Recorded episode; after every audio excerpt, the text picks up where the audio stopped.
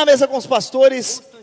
Já fica a dica de filme aí para não ai. fugir da pauta cultural lá. Exorcismo de Emily Rose. Esse, oh, esse, esse, já usa a metodologia mais nova, mais recente é, da Igreja Católica. Mais atualizada. Mais atualizada. Revista atualizada. Revista atualizada, muito bom.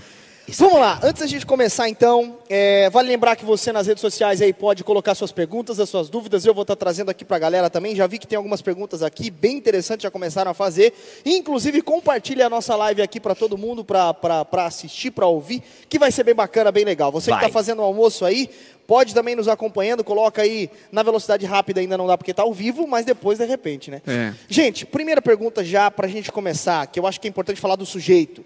Uhum. Quem são anjos e demônios são criaturas, são etéreos, são corpóreos? Como é que é isso? Anjos e demônios. Eu vou usar aqui um pouco da sistemática de Wayne Gruden para poder fazer algumas definições, enfim, acerca disso.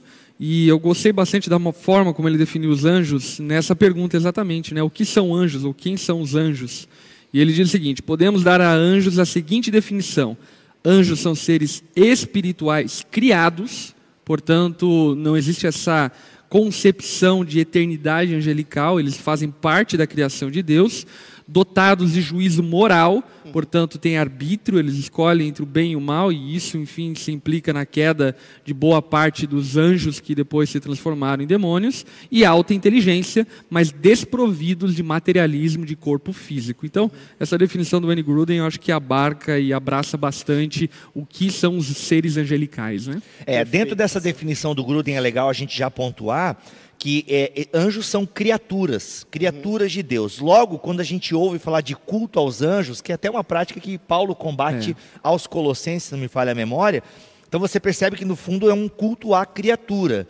E não são pequenos deuses também, né? Porque uhum. às vezes se tem uma compreensão até de é, outros povos da antiguidade, até entendiam os, de, os anjos como é, criaturas divinas, quase em pé de igualdade com os deuses e tal. Não, anjos são criaturas. Anjo, a palavra anjo, tanto né, no hebraico quanto no grego, significa mensageiro, representante. É. Então, anjo, basicamente, né, a natureza dos anjos é o quê? Serem representantes de Deus é, na sua obra em relação aos seres humanos, é, em relação à criação. Uhum. São seres criados que são emissários de Deus para cumprirem planos específicos de Deus na terra. Mas alguém pode perguntar: tá, mas se eles são emissários de Deus para um propósito de Deus na criação, eles foram criados antes de nós, né? Uhum. Então, daí alguns vão dizer que eles foram criados para adorar a Deus, que né, eles estão lá no céu adorando a Deus, até a gente vê nas visões que os profetas têm, geralmente eles estão lá gritando, gritando,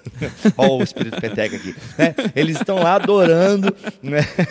eles estão lá adorando, né, e gritando, oh, gritando, cara, por que eu tô com um grito na cabeça? Tem anjos voando neste lugar. Não tem. Então o que acontece? Eles estão lá adorando, né, é, santo, santo, santo e tal. Então são seres criados para o propósito de glorificar a Deus. E como pai parte dessa glorificação a Deus está a ideia de que eles estão aqui na terra como mensageiros que ah, anunciam né, a palavra do Senhor, uhum. direcionam os homens em alguma obra específica é. e tal. Então são mensageiros, são representantes de Deus. São servos do Senhor como servos absolutamente todas as coisas, né? Sobre e são espíritos, uhum. né? Então, é, pois é, sobre bem... a forma dos anjos, eu ia falar, essa coisa do anjo ter asas, vestido grandão branco, como é que essa coisa é, é bíblica, é uma ideia mais contemporaneizada, como é que é isso? A mistura, né? É, ob obviamente que isso abarca um pouco da questão artística, e até mesmo cinematográfica para ilustrar né, anjos e tem muita relação também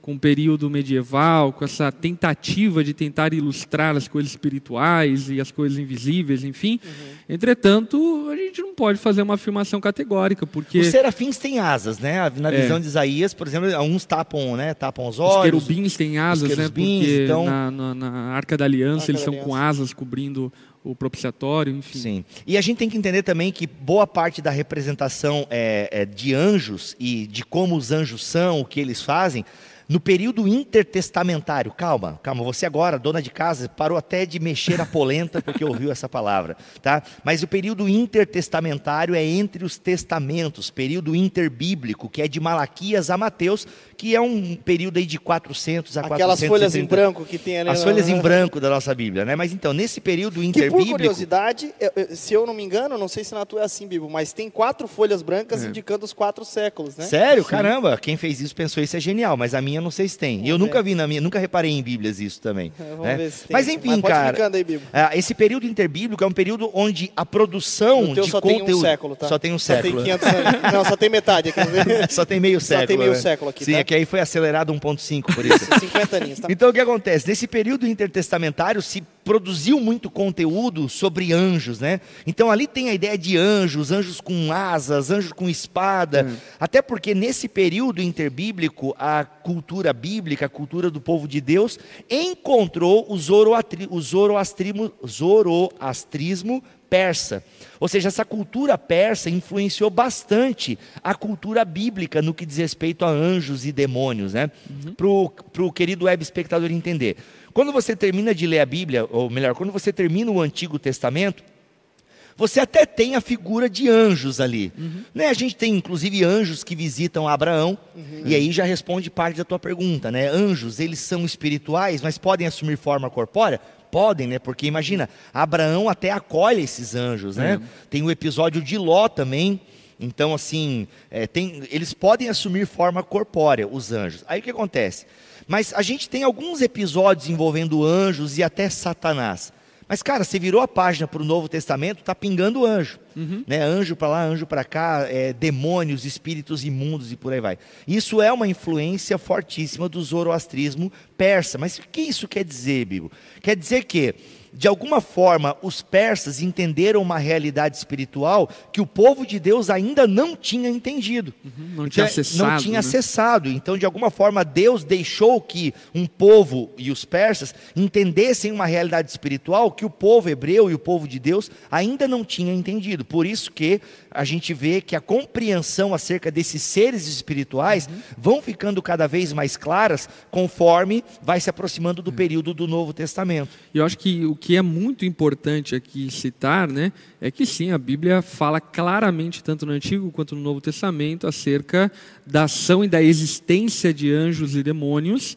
Inclusive no Novo Testamento, a Bíblia vai nos ensinar e nos instruir a nos acautelarmos em relação aos anjos, por conta, enfim, da, da existência de demônios que podem se travestir de anjos do bem para gerar algum tipo de benefício para nós. Uhum. Então, a postura nossa enquanto cristãos é termos muita cautela e ficarmos aquilo que a Bíblia diz sobre os anjos e demônios, e aquilo que a Bíblia diz sobre anjos e demônios não é tão exaustivo quanto alguns irmãos desejam que seja. Né? Enfim, existem algumas pessoas que têm manuais de como lidar com os anjos, manuais de como lidar com os demônios, a hierarquia demoníaca de maneira estruturada, enfim, tudo isso é extra bíblico. O cara foi no RH do céu, né, mano? O cara foi no RH do céu e ele pegou lá toda a hierarquia angelical e tal. Isso Mas você realmente... sabe, Aliás, você sabe como, como, como essa questão aí dos demônios se sucedeu, né? Essa questão da hierarquia, enfim ela é proveniente, obviamente, não de matéria bíblica, mas ela é proveniente com entrevistas com demônios. Enfim, na, na, na, na, no processo ali de, de expulsão, expulsão, dos demônios, assim por diante, é, enfim, se faz questionamentos ali e aquelas pessoas começaram a desenvolver, então, uma, uma didática proveniente do ensino de demônios, de Sim. como eles se organizam, como eles funcionam. E né? muito toda a expulsão foi inspirada. é, não, e essa questão de entrevista com o demônio, né, bons tempos que a gente só, se só entrevistava vampiro, né? Abraço, Brett, Tom, né? Então, assim, lembra do filme Entrevista com o Vampiro? Então, o que acontece, cara? Mas mas essa questão de entrevistar demônio já começa muito forte na década de 60 e tal. E aí, realmente, os caras, ah, eu sou o espírito tal, da hierarquia celestial uhum. tal, realmente. Uhum. E muito material também é colhido em outras religiões. É né, em outras religiões que trabalham bastante a questão dos espíritos. Então, por exemplo, assim, é, bem, a gente vai falar depois de batalha espiritual. Uhum. Então, fique aqui até o final que a gente vai falar dessa questão aí de batalha espiritual e uhum. a gente vai entrar mais fundo nesse negócio. Gente, só sobre, sobre eh, eles são seres criados, eles podem assumir uma forma corpórea porque a Bíblia nos prova isso, mas também são seres etéreos de alguma forma, né? uhum. né? É, mas vamos lá, existe, existem anjos do bem e anjos do mal? Como é que é isso? Sim. E, aí os anjos caídos e os anjos... Aí os anjos caídos são os demônios? Como é que é isso? É, assim, o que a gente precisa compreender é que Deus não criou os demônios na forma maligna. Ele criou anjos para o seu serviço uhum. e uma parte desses anjos, junto com aquele que é conhecido na Bíblia como Satanás, se rebelou contra Deus e foi então expulso da presença do Senhor para serviço de Deus e agora então eles servem a Deus, mas servem de maneira maligna para causar confusão e assim por diante. E isso é muito importante nós salientarmos por conta do fato de que essa origem da malignidade demoníaca não está no decreto de Deus, não está no decreto não, não está na vontade de Deus no sentido de estabelecê-los como maus ou como pessoas, enfim. Que Deus não cria o mal, né? Exatamente. Então se ele cria Satanás como Satanás, é, isso, pô, então ele, ele torna Voltamos o autor. dois na mesa. Volte dois na mesa. Então isso torna ele o autor do mal, de certa forma, né? Uhum. Então tudo, porque até porque a declaração bíblica de Gênesis é tudo que Deus criou é bom. Uhum. Né? Agora, é claro, quem defende que Deus criou Satanás como Satanás, afinal tem teólogos que fazem Sim. isso, eles vão dizer que tudo que Deus criou é bom, mas, mas como é que Satanás é. Não, Satanás é bom para os propósitos de Deus. Uhum. Né? Mas eu acho que nós não acreditamos nisso aqui. É, a gente crê naquela isso que é bem fundamentado aí, fundamentado na tradição, que não, que Deus criou os anjos e esses anjos, né, que tem aí anjos, arcanjos, há sim uma uma, é, isso, uma isso, vamos, vamos né? falar sobre anjos, isso. arcanjos e um grupo dessa galera aí, liderado por é, um Satanás, um adversário, uhum. ele de alguma forma querendo ser como Deus, a gente não sabe se esse é o pecado de Satanás, uhum. né? Mas ele querendo ser como Deus, ele então cai junto com Isso é, acontece num parte. período ali da criação, né? Em algum momento ali da criação, é, Satanás e os seus demônios, enfim, caem, e isso fica evidente pelo fato de Gênesis capítulo 3, já Satanás aparecer de maneira materializada em uma uhum. serpente, enfim, tentando Eva ao pecado. Uhum. É, tem a, a, tese de que esse anjo que caiu é o chamado Lúcifer, uhum. né? E aí? Que é o anjo de luz e tal. Esse nome, ele é bíblico? Então, é, Isaías capítulo 14, Ezequiel capítulo 28, tem paralelos históricos que não tem como ser é, retirados, enfim, é, do, do, nosso entendimento. A gente precisa compreender que sim, eles têm paralelos históricos. Entretanto, como em outros momentos na Bíblia, talvez, talvez aqui eu pontuo, também esteja descrevendo a queda de Satanás e seus demônios, como usando histórias reais que estavam acontecendo naquele contexto, ou que aconteceriam, enfim mas também apontando para aquilo que aconteceu com os seres angélicos, com os seres é, que haviam na presença de Deus, assim por diante. É, aqui, aqui, aqui eu discordo. aqui, é, aqui a gente vai um pouco diferente, porque realmente, como o pastor Lipão, né, é, talvez, né, e para mim esse talvez é bem grande, assim, uhum. tipo, porque quando a gente lê Isaías 14 e Ezequiel 28, o texto ali é como o pastor Lipão falou, é, é histórico, está falando para os reis, rei de Tiro, rei da Babilônia. Né? Então, e o texto deixa bem claro que está falando de um homem. Só que por que então fala que ele era um querubim, que queria ser como Deus e tal? Então, alguns comentaristas vão dizer que aqui é o uso da, da linguagem hiperbólica e irônica. Uhum. Né? Quando o profeta, tanto Isaías quanto Ezequiel, utilizam é, essa figura celestial para se referir aos reis, é como esses reis se achavam. E era muito comum reis da antiguidade se acharem deuses. Uhum. Né? Era muito comum eles se acharem superiores e filho dos deuses ou até mesmo deuses.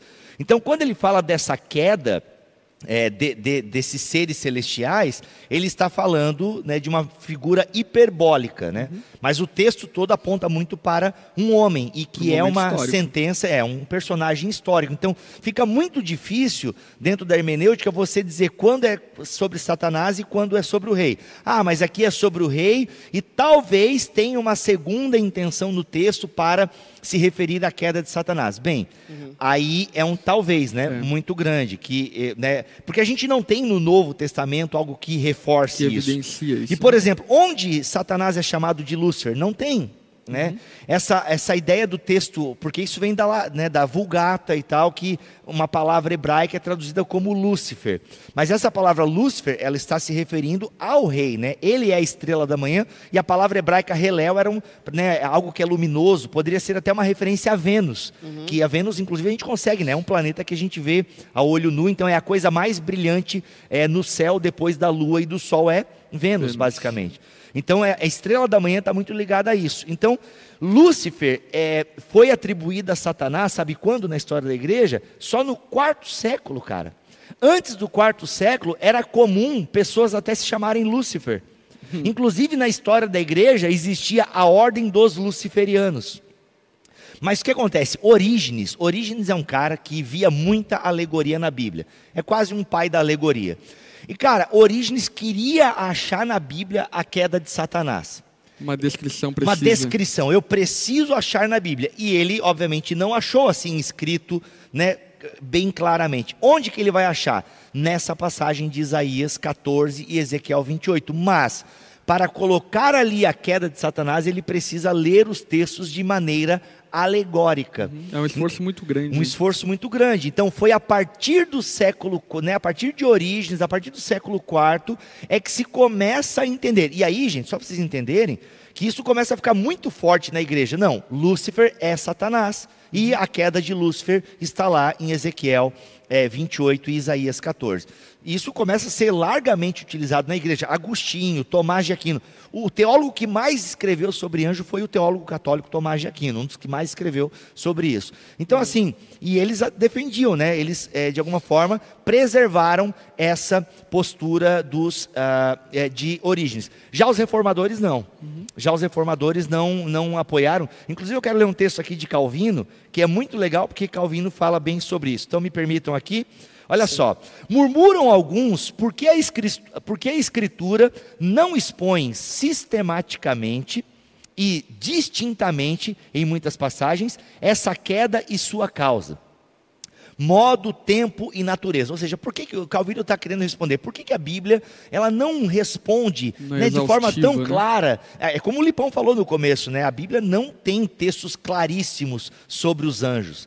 Né? Na verdade, os anjos estão ali, Uhum. É, isso é muito louco na Bíblia. É, assim. é, é, porque eles aparecem, fazem o que tem para fazer e vão embora. E, vão embora. e ninguém explica por que apareceram, como apareceram, para onde vão. Justamente. E aí o Calvino quer, ele quer nos, é, ele está respondendo essa pergunta. Mas uma vez que essas coisas nada têm a ver conosco, lhe pareceu melhor ou não dizer absolutamente nada ou que fossem apenas tocadas de leve, pois não foi digno do Espírito Santo alimentar-nos a curiosidade com histórias fúteis destituídas de proveito. O que Calvino está dizendo? Cara, ficar estudando sobre anjo talvez não seja uma coisa muito útil, tá? Ou seja, no sentido de caçadores de anjo, pessoas que ficam desviando de anjo no púlpito e tal. Isso não é uma coisa muito boa, tá? Então, destituídas de proveito. Né? E perigosa, justamente. É, e vemos ter sido este o propósito do Senhor: nada ensinar em seus sagrados oráculos que não aprendêssemos para a nossa edificação. Então Calvino diz isso nas institutas para dizer o seguinte, galera, ficar especulando sobre anjo pode ser perda de tempo. Né? Uhum. Aí você está falando, tá, vocês estão fazendo isso na mesa para quê então, seus cabeçudos? né? Justamente para tentar direcionar a igreja num caminho mais bíblico acerca desses seres espirituais. Uhum. Até porque é aquela coisa que a gente estava falando, né? A Bíblia fala sobre anjos e demônios, entretanto, ela não é exaustiva nesse ensino. É Portanto, é a gente mesmo. precisa falar sobre isso mas falar dentro dos termos bíblicos e não irmos para especulações e até mesmo sincretismos religiosos que ampliem o assunto que a Bíblia não quis ampliar. Uhum. Dentro desse, desse, desse assunto, até inclusive teve uma, umas perguntas aqui e é a pergunta da nossa pauta também. Existe uma hierarquia dos seres angelicais, serafins, querubins, como é que é isso? A Bíblia deixa clara essa hierarquia? Cara, tinha uma irmã, desculpa te, te cortar, Lipão, mas é que eu tinha uma, eu orava, eu tinha uma irmã e ela orava, Senhor, manda os teus, sera, eh, teus querubins, Serabins. serafins e emanaíns. E um dia eu fui perguntar, né, porque eu fui procurar sobre emanaíns na Bíblia, e na época não tinha Google, gente, era uma busca realmente né, naqueles manuais. A e Barça. A, bar, a Barça Gospel, que era aqueles é, de, de referências bíblicas, né, que você tinha que procurar várias passagens correlatas e tal. Mano, não tinha emanaíns e tal, aí fui perguntar para ela, ela não, também, ela ouviu de alguém, mas é essa cultura que uhum. se cria ao redor dos anjos anjos, né? É. De, não, existe, porque é igual assim, ah, o, é, o arcanjo Miguel, beleza, esse está claro na Bíblia, né? Tá, uhum. mas e o Rafael e o Gabriel? Isso já são coisas que a igreja vai é. criando ao redor, né, desses textos e tal. A, a, Bíblia ela dá a entender algum tipo de hierarquia, mas isso não é muito bem explicado. É, por exemplo, a Bíblia fala, como o Bibo aqui citou, acerca dos querubins. E até aqui no, no, na sistemática do N. Gruden, ele fala, ó, os querubins. Os querubins receberam a tarefa de guardar a entrada no Jardim do Éden, Gênesis 3, 24, e diz frequentemente que o próprio Deus está entronizado acima dos querubins, ou viaja com os querubins por carro, e aí ele cita os textos bíblicos disso, né? No Antigo Testamento havia duas imagens de ouro de querubins com suas asas estendidas por sobre a arca e ali prometia vir habitar no meio do seu povo, a arca da aliança. Fala também acerca dos serafins, e fala também acerca dos seres viventes. E aí, acerca da hierarquia e ordem entre os anjos, as escrituras indicam que existe hierarquia e ordem entre os anjos. Um deles, Miguel, é tido arcanjo em Judas 9, título que indica soberania ou autoridade sobre outros anjos. É chamado arcanjo, um dos né? primeiros príncipes. É. Então, existe algum tipo de menção a uma estruturação, uma organização de anjos, mas obviamente não existe um mapeamento preciso disso, né? Uhum. No sentido de, ah, aqui está o organograma do céu. o RH, o RH. O RH do o, céu. O anjo da música. É. Não. Até porque entra naquilo que a gente falou anteriormente, né? A Bíblia ela não, não se dá ao trabalho de nos fazer entender exaustivamente isso, só apenas nos dá o trabalho de nos acautelarmos em relação a isso e compreendermos a ação deles. Por, por exemplo, Hebreus fala sobre exercermos a hospitalidade porque poderemos receber anjos na nossa casa. Então fala sobre a ação dele no meio do povo de Deus para edificar e cuidar do povo de Deus, enfim. Uhum. Mas ela não faz um trabalho exaustivo, por exemplo, nesse trato da hierarquia, apesar de dar a entender uma organização celestial. Até porque a palavra arcanjo denota isso, né? Arcanjo. Uhum. Então é como se fosse o anjo cabeça, é. né? O uhum. anjo superior. Mas é só Miguel que a Bíblia coloca. Talvez aí, mas Gabriel, né? Aí a, a tradição, a tradição, ela vai colocando outros. Miguel, é, Rafael. E, cara, tem sete arcanjos que ao longo da história foram incluídos. foram incluídos e tal. Mas isso tudo, gente, não, tá é especulação. Aliás, se um dia você for olhar os textos pseudepígrafes, Larissa, eu não estou inventando esses nomes, Larissa. é, é, esse, os pseudepígrafes são textos que não, entram, que não são nem. É, é, não estão na nossa Bíblia, nem na Bíblia católica. São pseudepígrafes, mas são textos que denotam muita cultura uhum. do povo de Deus nesse período interbíblico. Cara, Enoque, Enoque que é um tratado sobre anjos. Então uhum. lá se inventam muitos nomes e tal, se inventam essas hierarquias. Mas a Bíblia também fala, já que a gente está tocando na questão dos, dos demônios, né, dos peludos e tal. Ah, em Efésios fala de principados, potestades e tal, mas ali não, talvez não é. indique uma hierarquia, mas são palavras sinônimos. sinônimos e tal. Mas pode haver uma organização que a gente não sabe, Sim. né? Mas a Bíblia usa alguns termos como anjo eleito, né? Os uhum. anjos eleitos. Mas eleito como? Será que anjos que foram eleitos para a salvação e não são aqueles que não caíram? Ou anjos que foram eleitos para uma tarefa, que talvez seja a interpretação Sim. mais comum, né? Anjos foram eleitos para uma tarefa específica e determinada e tal. Oh, é, sobre sobre é, a função dos anjos. É, vamos começar com uma pergunta boba, até que eu acho que, que, é importante. Existe anjo da guarda, que tanto se foi falado para as crianças, e como é que é isso? Ah, o teu anjo da guarda, as crianças têm um anjo da guarda, e aí? Não, não existe. Enfim, isso entra nessa questão aí da mitologia e das hipóteses e possibilidades, assim por diante. O que a Bíblia deixa muito evidente e claro é que existe sim é, muitos anjos e que os anjos estão em toda parte, anjos e demônios estão em toda parte, enfim. Então, eles cumprindo essa tarefa, por vezes eles vão cumprir certas demandas e tarefas, seja lá de proteção, seja lá o que for, enfim, para uma pessoa específica. Entretanto, não é um cãozinho da guarda que vai para todo lugar que eu vou, coisa do tipo, né? São anjos que obedecem às ordens de Deus para o seu povo. É, o pastor Lipão já respondeu. É, essa é a resposta, acho que mais coerente. Mas é legal, vamos dar uma complicada no negócio aqui. Ah, tem uma passagem em Atos capítulo 12, a igreja está orando né, para que Deus liberte Pedro. Mano, aí Deus liberta Pedro. Aí o que acontece? Pedro aparece lá na casa onde os irmãos estão orando. Ô, gente, alguém abre o portão aí. Aí alguém vai lá, acho que é uma moça que vai e olha. E, gente, eu acho que é o anjo de Pedro. Da tipo, maior naturalidade. Da maior naturalidade. Então a gente percebe que essa ideia de ter um anjo da guarda está presente na cultura judaica e isso aparece inclusive no Novo Testamento. Uhum. Ou seja, ela achava que era o anjo de Pedro. Né? Então, assim, algumas passagens, e também no período intertestamentário, que, é, que eu já expliquei aqui para vocês, dá a entender que realmente existem anjos que protegem indivíduos e tal, né? Ou seja, então Pedro tinha um anjo que o acompanhava. Mas, gente, aqui a gente precisa é, falar um negócio. Não é porque está na Bíblia que agora a gente vai acreditar dessa maneira. Calma. Meu Calma. Deus, isso, Meu explica. Deus. Foca nele para não dar ruim, vai. Eu vou tentar explicar. Gente, a, o Novo Testamento, e principalmente quando a gente está lendo aqui sobre Jesus, os evangelhos e a igreja primitiva, eles operam dentro de uma cultura local, dentro de uma cultura que estava bem estabelecida naquele tempo. Então, quando, por exemplo, aqui menciona que ela achou que fosse o anjo de Pedro, não está dizendo que realmente cada ser humano, não é isso que a Bíblia quer ensinar. É narrativa. É uma ali. narrativa, está apenas aqui dizendo que eles acreditavam dessa maneira. E é claro, a Bíblia aqui não está fazendo um juízo de valor se essa culto, se essa crença é certa ou errada. Assim como Paulo fala da esperança daqueles que se batizam pelos mortos, quando ele vai falar sobre a ressurreição em 1 Coríntios capítulo 15. Paulo menciona essa prática dos coríntios e, cara, e não diz se é certo ou errado. Uhum. Então, Bíblia, então o que, que a gente faz? Bem, a gente tem que olhar para o todo da Escritura para se crer e para se fazer uma doutrina. Se a Bíblia não fala de maneira didática que existem anjos, eu acho que é meio perigoso, até porque aí a gente vai achar que é o seguinte, tá, então quer dizer que cristão não sofre tragédia. Uhum. Né? E a gente sabe que cristão, a gente sabe que cristão sofre tragédia. E aí a gente vai dizer, pô, o anjo da guarda estava onde, velho?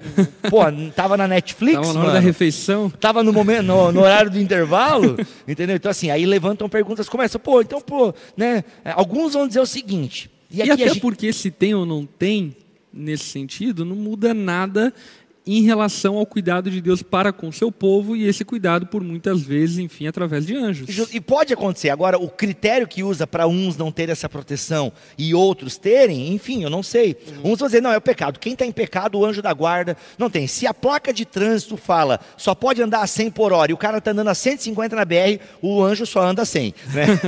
o anjo é obediente à ordem, ao, ao, ao, código de trânsito brasileiro. A lei, a lei é a moral. Então, se você está andando a 150, o anjo anjo está lá atrás porque ele só anda 100 por hora. Então, assim, gente, são perguntas que nós não temos resposta. É. Né? Mas agora, inclusive, exemplo... você tocou no assunto que toca uma parte que é interessante, né? Sobre é, como os anjos, enfim, trabalham e agem assim por diante. Uma das coisas que são muito importantes nós entendermos é que eles não são onipresentes, ou seja, eles não estão presentes em todos os lugares ao mesmo tempo. Uhum. Eles podem sim, enfim, de maneira obviamente muito mais veloz se locomover no espaço e no tempo, entretanto, eles não estão em todos os lugares ao mesmo Perfeito, tempo. Perfeito, é, eles não são onipresentes. É. Por isso que essa ideia é muito comum é, os crentes acharem que sim, é, é, anjo e demônio, né? Tem um anjinho aqui sussurrando e, o, e, o, diabinho. Então as pessoas elas ficam muito nessa ideia. Cara, não. Tipo, tem uma vez eu estava dirigindo, tinha um irmão do lado e nós estávamos descendo um morro, cara. E nisso uma senhora e pelo estereótipo dela, né, julgávamos que ela seria crente e tal, pela vestimenta que ela estava. E ela tropeçou na calçada, gente. Ela se empacotou. Mano, eu encostei o carro. E eu, só que eu estava o meu amigo estava mais próximo, né? Porque eu era o motorista. Cara, o meu amigo, sabe qual foi a primeira pergunta que o meu amigo fez, ou a primeira fala do meu amigo? Não foi se ela se machucou. Irmã, isso é demônio, hein? demônio fez a senhora tropeçar. Caraca, mano, tipo, é como se cada pessoa tivesse um personal devil, tá ligado? Um demônio, um personal diabo, sei lá. Calma, não. Pô, pergunta se ela se machucou primeiro, criatura. Mas então, é, isso é a história é engraçada. Para de rir, produção. Né? Ah, ah, isso é engraçado. O joelho ri alto, né, cara? Aí dá pra ouvir aqui, mano.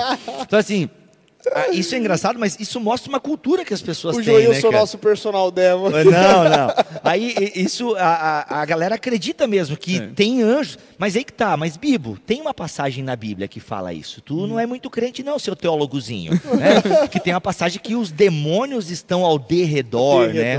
então, isso. tem essa passagem da Bíblia aí. E aí? Mas será que é de nós, é, é, a todo momento que, entendeu? Será que a todo momento eles Ele estão ao nosso derredor? Ele, entendeu? Cara, não sei. Aí tem que, a gente tem que e ver, assim, né? Eu posso fazer uma oração para os anjos protetores? É, mas acho que aqui que o Bibo falou entra num assunto que é importante, que é qual? a ideia equivocada que surge, enfim, desse movimento de batalha espiritual e tudo mais, de que todo tipo de mal é causado, originado por demônios. Isso Sim. não é verdade, porque isso é Boa. uma fuga moral de responsabilidade humana. Uhum. Não, nem toda malignidade ou mal é originada em demônios. Pelo uhum. contrário, enfim, aquele que se dá ao vício, por exemplo, do álcool ou da imoralidade, enfim, ele não está atormentado necessariamente por um demônio. Eu diria até, inclusive, que dificilmente está atormentado por um demônio que gera isso nele. Ele faz por sem vergonha vergonhice, falha de caráter e precisa de arrependimento. Boa. Eu vou fazer alguma pergunta aqui do, do, do público, que é a pergunta do Enquanto você procura. Paulo Filho. Paulo, Paulo Filho. Filho. Hum. Anjos protetores, anjos ministradores, anjos guerreiros, etc. De fato, existem essas características nos anjos? Podemos orar, por exemplo, clamando para os anjos protetores? Nossa, mas. Cara... não, não. De forma alguma. Nós devemos orar a Jesus.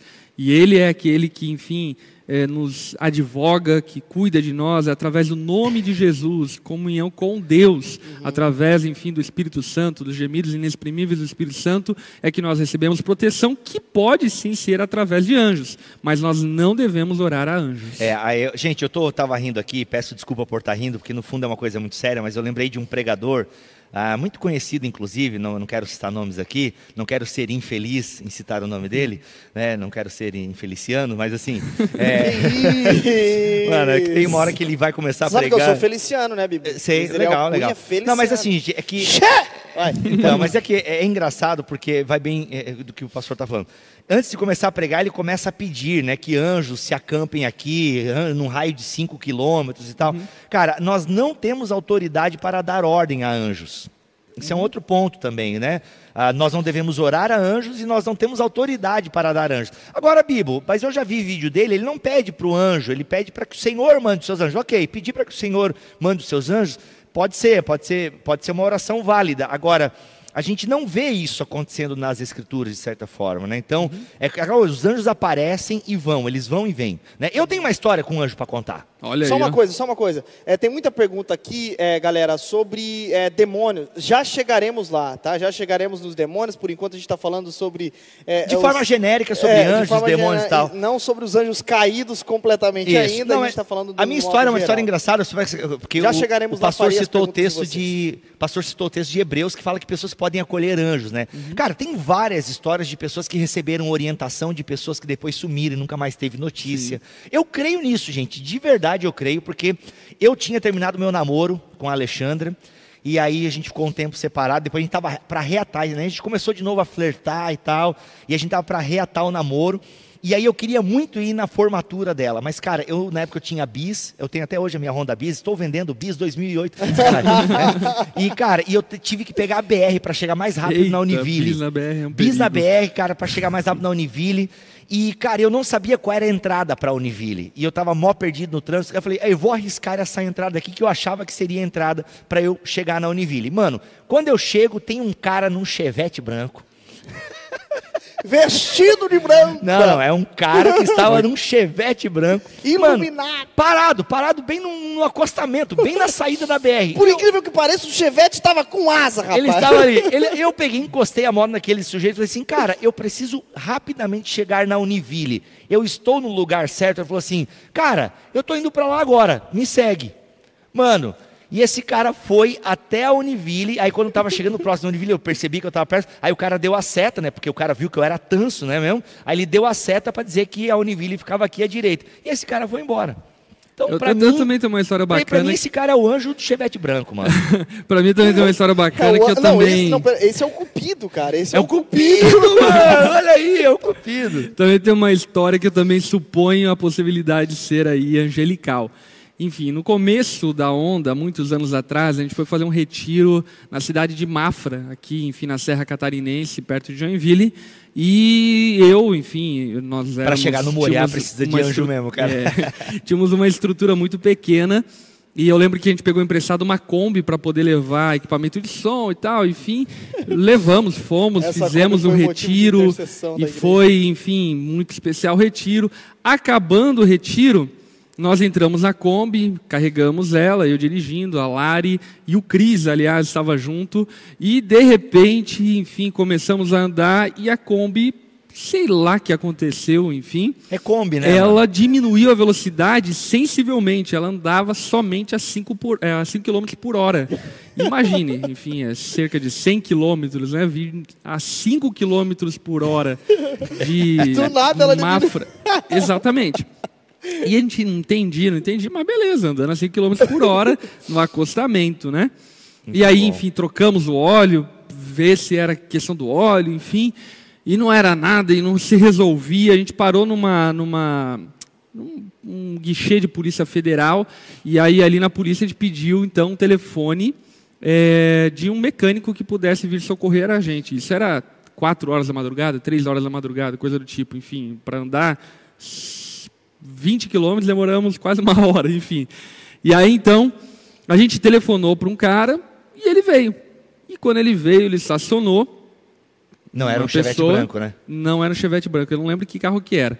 Ele estacionou. Cara, se for o Chevette branco. no que, que estacionou, é. ele desceu do carro e falou: Olha, eu estava no culto, numa vigília, e quando eu recebi o telefonema, eu coloquei todo mundo para orar por vocês e tal, e papapá, e etc e tal. E aí ele pegou, ah, abre aqui o motor. Aí pegou, abriu o motor e falou, me, olhou assim, não mexeu em nada. Ele olhou assim e falou: Olha eu não sei, me segue, enfim, a gente vai até a minha casa, vocês deixam a Kombi lá, dormem, enfim, na, na cidade ali onde vocês estão, e amanhã a gente resolve o assunto. Fechou. E aí, então, entrou no carro dele para a gente seguir ele. Quando a gente bateu o motor, voltou a funcionar a Kombi. e aí, enfim, ele foi guiando a gente, de repente deu tchau, foi embora e a gente foi embora. Foi embora, olha aí.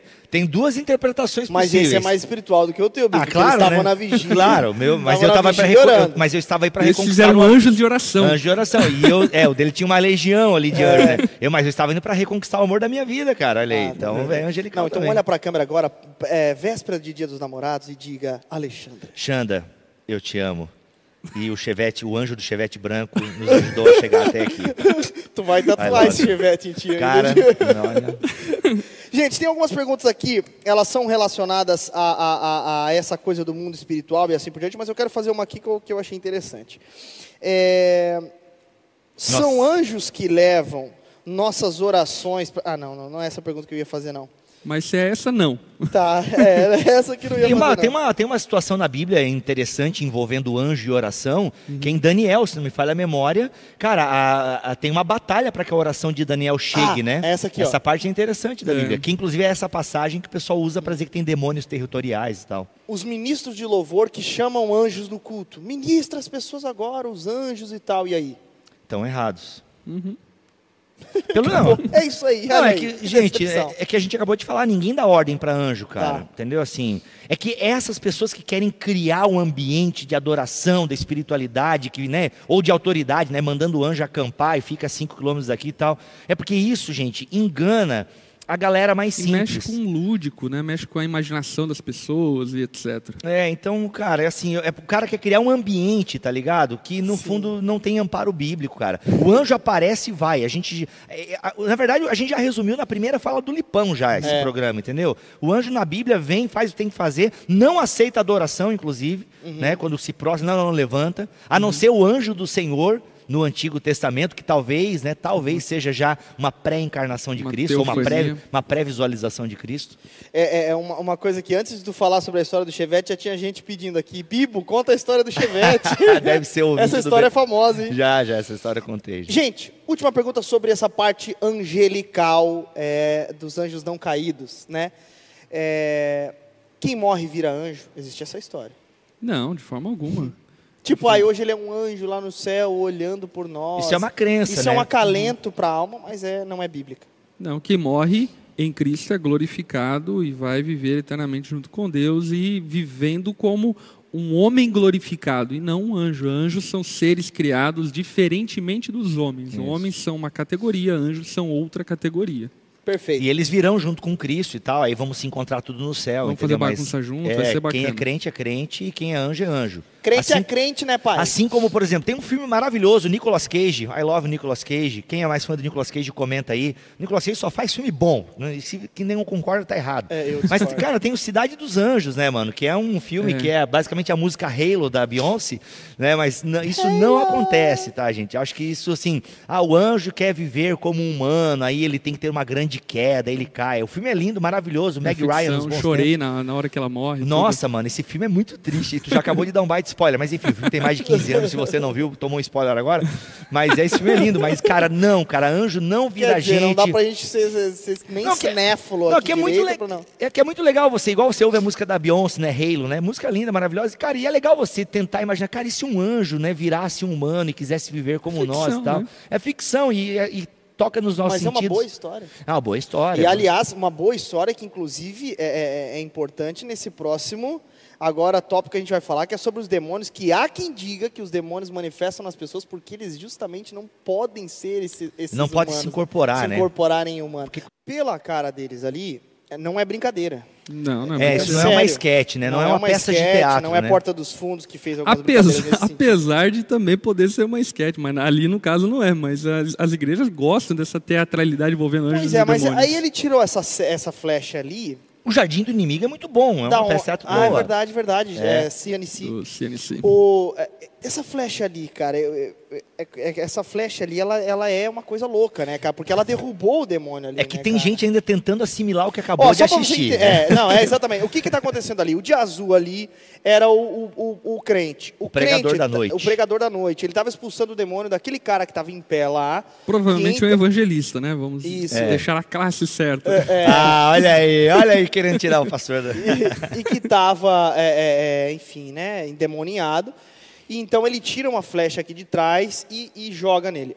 Isso não tem base bíblica alguma, sem, sem juízo de valor aqui, né? Sim, eu não consigo achar. É, porque assim, episódios como esse que a gente acabou de ver, e que assim, gente, isso acontece, tem vários vídeos no YouTube, e não são montagens, não são efeito especial, é que em igrejas é, pentecostais ou neopentecostais é, de periferias. Mais neopentecostais. Né? Mais neopentecostais de periferias ou de, de, cidades, enfim. Isso acontece também em capitais, né? Eu já fui numa capital, já fui numa igreja aqui em Curitiba, onde eu vi isso presencialmente. Cara, isso é uma teatralidade, isso já não é algo novo, tá? Isso já acontece desde ah, do advento do neopentecostalismo e da, do fenômeno da batalha espiritual. Uhum. Que isso já vem, de, cara, desde a década de 20, vai se fortalecendo na década de 60 e tal. Porque, cara, é aquela ideia de você criar um, uma encenação é, parabólica, né? Você, eu quero contar, eu quero fazer uma imagem e com a imagem as pessoas vão aprender melhor. Uhum. Só que aí acabam inventando coisas, né? uhum. né? Eu não acredito que aquele cara tinha uma flecha, né? Um arco e flecha espiritual ali, né? Como um, um arrow angelical, entendeu? Pois e é. aí, não, eu, eu acredito que aquilo, aquilo ali é tudo combinado, e quando não é combinado, é uma sugestão psicológica violenta ao ponto de pessoas, é, sabe, fracas de mente caem naquilo. Porque se você olhar, se depois você, você procura isso na internet, você vai achar, as pessoas estão ao redor daquele evangelista, daquele evangelista, então, vocês percebem que eles acreditam naquilo, eles batem palma, eles glorificam a Deus e tal. Mas, cara, eu não creio naquilo, eu acho que isso é tudo sugestão sabe, psicológica, enganação mesmo, para se dar um ar de espiritualidade, de autoridade espiritual. Uhum. Agora, com isso, eu não nego a realidade da batalha espiritual, Exatamente. que é o que a gente vai tentar deixar claro aqui. É. Eu acho que isso é um ponto muito importante que o Bibo tocou, é que por vezes é, irmãos, enfim, um pouco mais esclarecidos, mais entendidos das escrituras, que têm mais fundamento na Bíblia, ao ver cenas como essas, eles têm uma tendência a criar uma repulsa contra esse assunto de batalha espiritual e tentar naturalizar tudo. E isso é um perigo muito grande, até acerca dos dons, como nós conversamos na semana passada, e também acerca dessa realidade de uma batalha espiritual que existe. A Bíblia é bem clara em mencionar e falar a respeito disso. E o que é, esse vídeo demonstra é, como o Bíblia falou, pode ser sim, enfim, uma má intenção enfim, desse evangelista ou de pregadores ou algo do tipo. Existe isso em vários escândalos, enfim, que, que apareceram no meio neopentecostal, pentecostal, oriundos, enfim, dessa manipulação, da teatralidade, dessa coisa mais uh, mística e assim por diante, mas também, como também fica evidente ali, eles são muitas pessoas honestas, sinceras, que realmente acreditam naquilo. Uhum. E o que eu acredito que nós precisamos fazer, prestar esse serviço à igreja, uhum. é tomar esse devido cuidado e precaução de não levar as pessoas a um naturalismo que é tão doentio quanto esse, esse extremo espiritualismo de tudo, julgando, enfim, as coisas de maneira tão, eu diria, até mesmo infantil no uhum. tratar de um assunto que é tão sério, né? Até uma pergunta que tem aqui é sobre esses nomes, né? Porque nessa de, de, de, de expulsar demônios com essa teatralidade, a gente vê no meio neopentecostal principalmente essa coisa de entrevistar os demônios, né? Qual é o teu nome? De onde tu veio? O que tu quer fazer na vida dela?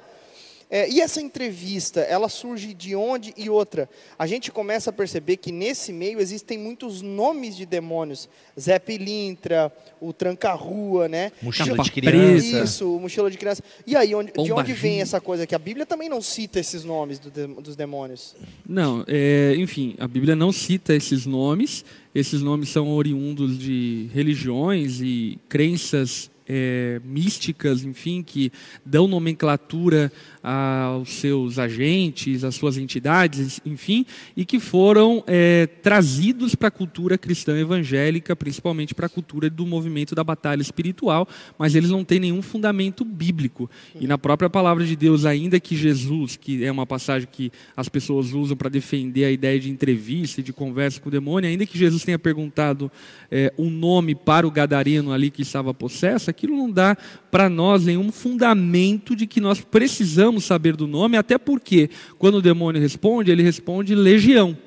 E quando ele responde legião, ele não está falando sobre um nome, mas ele está fazendo uma figura contextual de Jesus, que legião, para o contexto de Jesus, era, enfim, muitos é, demônios, já que a legião naquele contexto romano é, indicava a existência de vários soldados. É um destacamento, destacamento de 10 mil ou 6 mil soldados. Né? Exatamente. Né? Então, era uma, uma figura que apontava para a realidade de que eram muitos demônios agindo na vida daquele homem, e isso fica muito é, evidente ao ponto de que, no momento que Jesus recebe essa resposta de que a legião, Jesus encerra a entrevista, né? Uhum. Enfim, ele não fica, ah, mas qual é o nome daquele, o nome daquele, hierarquia, quem está mandando aqui nesse grupo que está aqui? Enfim, não, Jesus não faz isso. Uhum. Pelo contrário, enfim, através da autoridade dele, expulsa o demônio e o gadareno é liberto. Uhum. Nessa questão, tinha uma outra pergunta aqui acerca de demônios é, se manifestarem nos animais ou irem para os animais. Existe isso? É, eles vão para os porcos nessa passagem aí, é. né? Então, assim, é uma passagem até de difícil interpretação em alguns aspectos. Mas, cara, é, podem ir? Podem, né? Por que iriam? Não sei. Uhum. Quando a gente entra nesse assunto, cara, de batalha espiritual, a gente entra num terreno um pouco perigoso e até escorregadio, porque, por exemplo, assim, ah, muitos negam, não é que negam, mas não dão tanta importância a esse tema por causa dos exageros que acontecem.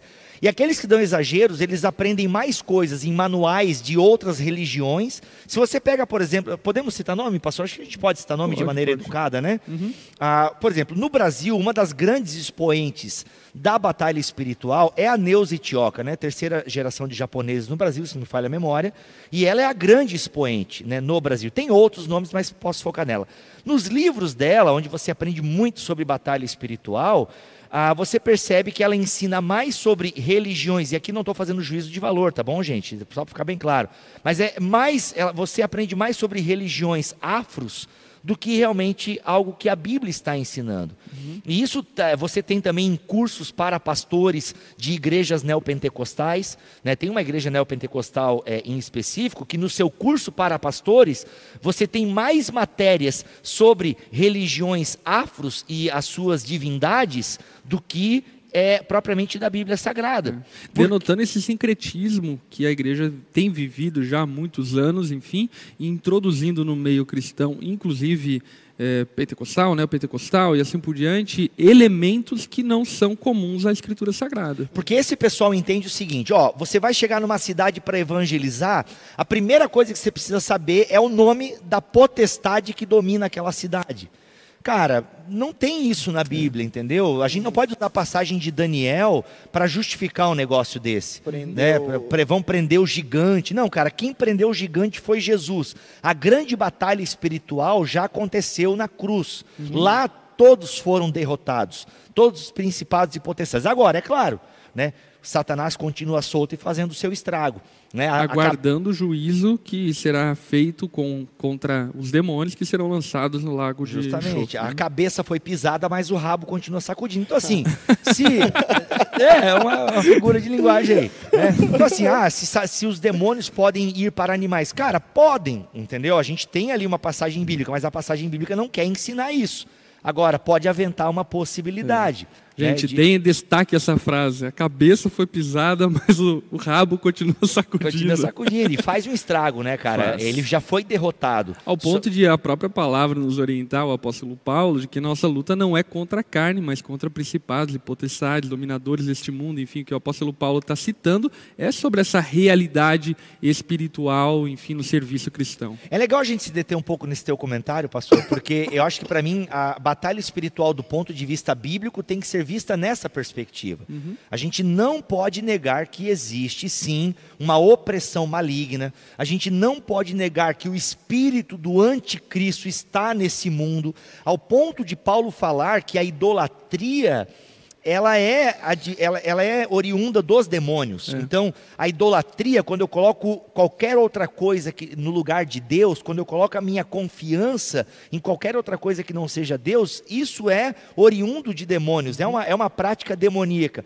Paulo também vai falar, se não me falha a memória, da doutrina dos demônios. É. Né? Então, da doutrina dos demônios, ou seja, existe sim demônios, anjos caídos, principados, potestades, chame de o que você quiser, mas existe sim uma força espiritual maligna que age contra o povo de Deus. A gente não pode negar isso. Que o diabo, inclusive a palavra diabo, denota para isso, né? Ele é o acusador. Uhum. 1 Timóteo 4,1 fala isso, né? O Espírito diz claramente que nos últimos tempos alguns abandonarão a fé e seguirão espíritos enganadores e doutrinas de demônios. E aí fica uma coisa muito clara, gente. Quando Paulo fala isso para Timóteo, eu penso o seguinte: eu não consigo imaginar o demônio indo na televisão dizendo que ele é o demônio. Porque eu acho que isso aí é uma, é uma estratégia meio furada já de Satanás. Uhum. Ele até podia fazer isso no começo, mas ele já sacou. E eu acho isso muito legal. Isso tem um outro filme não indicado para menores de 18 anos, mas que é um baita filme. Advogado do Diabo, gente. Uhum. Keanu Reeves, Al Pacino, Charlize Theron. É. Cara, esse filme, repito, não indicado para menores de 18 anos. Mas, cara, esse filme ele tem uma sabedoria divina, vou ousar dizer assim, porque, cara, se tem uma coisa que esse filme ensina é como o é. diabo age. De maneira cara, muito ardilosa. Né? Ardilosa, sutil. Inclusive a palavra, né, pra, quando Paulo usa lá em Efésios 6, né, para a gente resistir às ciladas do diabo né, as astutas ciladas do diabo. Cara, cilada indica método, a palavra ali uhum. grega indica método, metodologia. Uhum. Então é uma coisa assim meio, sabe, sorrateira. Não é assim, ei gente, eu sou o capeta. Hum, eu vim aqui acabar com a família dela. Não, mano, ele vai acabar com a tua família usando um monte de coisa que a gente às vezes nem percebe. E aqui eu digo, né, nós aqui consumidores da cultura pop, sim, o diabo pode usar a cultura pop, não só pode, como eu creio que usa. E usa muito. Usa muito. Entendeu? Por quê? Porque a gente vai vendo o filmezinho, a gente vai vendo a sériezinha e vai achando um monte de coisa normal, cara. E até, até mesmo, enfim, né, dando aqui um, uma, uma notícia de cultura pop, né? Por exemplo, agora, alguns dias atrás ali, houve um, dilema ali na vida da Anitta, onde veio à tona vários pactos que ela fez de maneira verídica, enfim, comprovada inclusive por ela, pactos que ela fez com demônios para que, enfim, tivesse sucesso. Caraca, sério? Sério. Pô, eu, eu sou do tempo da Xuxa ainda. Só. essa Ei, coisa galera, séria mas, aí. mas olha só, é, é, e essa coisa da, de, de, dos demônios agirem dessa forma, serem, é, é ser o tentador. É, então, os demônios eles estão por trás das ações pecaminosas dos homens. Sim e não, né, pastor? Sim e não. Sim, eles não. podem induzir, mas não são eles que pecam pelo ser humano. Uhum. Por exemplo, assim, o, né, um, a cobiça está muito... na condição adâmica já. Sim. Pois é, é o tripé que o Shed fala, né? Não sei se é o Shed, mas eu aprendi com o Russell Shed. É. é a carne, a nossa condição pecaminosa, o mundo e Satanás. Então a gente tem esse tripé que age contra nós. Eu mesmo, afinal, Tiago vai falar que nós somos engodados né, pela nossa própria concupiscência, pelo nosso próprio desejo exagerado de prazeres, mas existe o um mundo, que é um mundo que jaz no maligno, e nós temos o próprio Satanás. Então, era muito comum, por exemplo, jovens que começam a namorar e de repente engravidam.